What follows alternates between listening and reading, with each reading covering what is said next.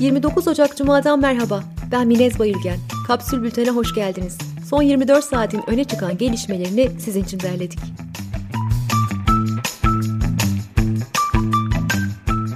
Türkiye'deki gençlerin üçte biri yurt dışında yaşamayı düşünüyor. İlk sırada Almanya yer alıyor. Habitat Derneği'nin 18-30 yaş arasındaki 1230 kişiyle yüz yüze gerçekleştirdiği çalışmanın sonuçlarına göre gençlerin %31'i yurt dışına yerleşmek istiyor. Yurt dışına göçmek isteyen gençlere bunu isteme sebepleri sorulduğunda daha iyi iş olanağı diyenler %69.7. Gençler diğer kaygılarını ise şöyle sıralıyor. Türkiye'de geleceğimi göremiyorum, ülkenin kötüye gittiğini düşünüyorum, daha fazla kişisel özgürlük istiyorum.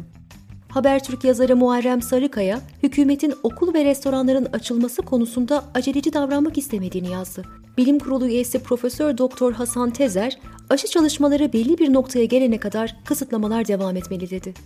Deva lideri Ali Babacan, CHP lideri Kemal Kılıçdaroğlu'nu ziyaret etti. İki parti güçlendirilmiş parlamenter sistem için ortak çalışma yürütme kararı aldı.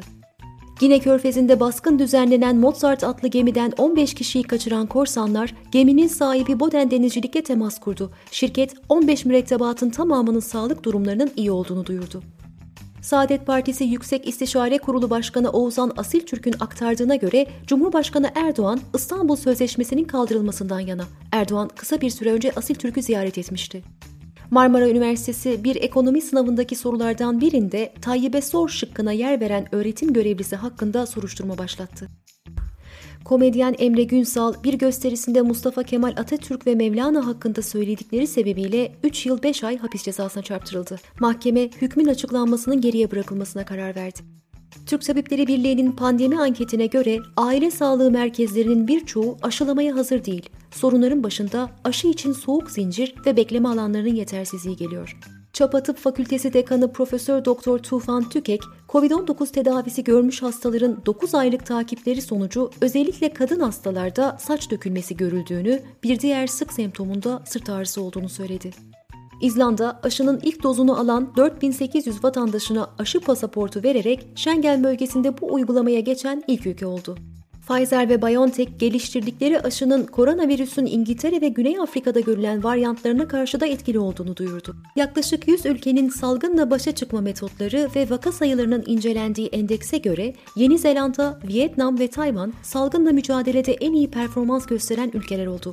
Türkiye endekste 70. sırada yer aldı. Yolsuzluk algı endeksine göre 180 ülke arasında 86. sırada yer alan Türkiye'nin son 8 yıl içinde en çok gerileyen 5 ülke arasındaki yeri değişmedi. Endeksin ilk sırasında 88'er puanla Danimarka ve Yeni Zelanda yer aldı. Yolsuzluğun en fazla hüküm sürdüğü ülkelerse Somali ve Güney Sudan oldu. Polonya'da protestolara neden olan kürtaj yasağı yürürlüğe girdi. Başkent Varşova'da büyük çaplı bir protesto düzenlenmesi bekleniyor. Varşova Belediye Başkanı kadınları kararı reddetmeye ve sokaklara çıkmaya çağırdı. Senatör Bernie Sanders, ABD Başkanı Biden'ın yemin töreninde viral olan fotoğrafı sayesinde seçim bölgesi Vermont'ta 1,8 milyon dolar bağış toplandığını açıkladı.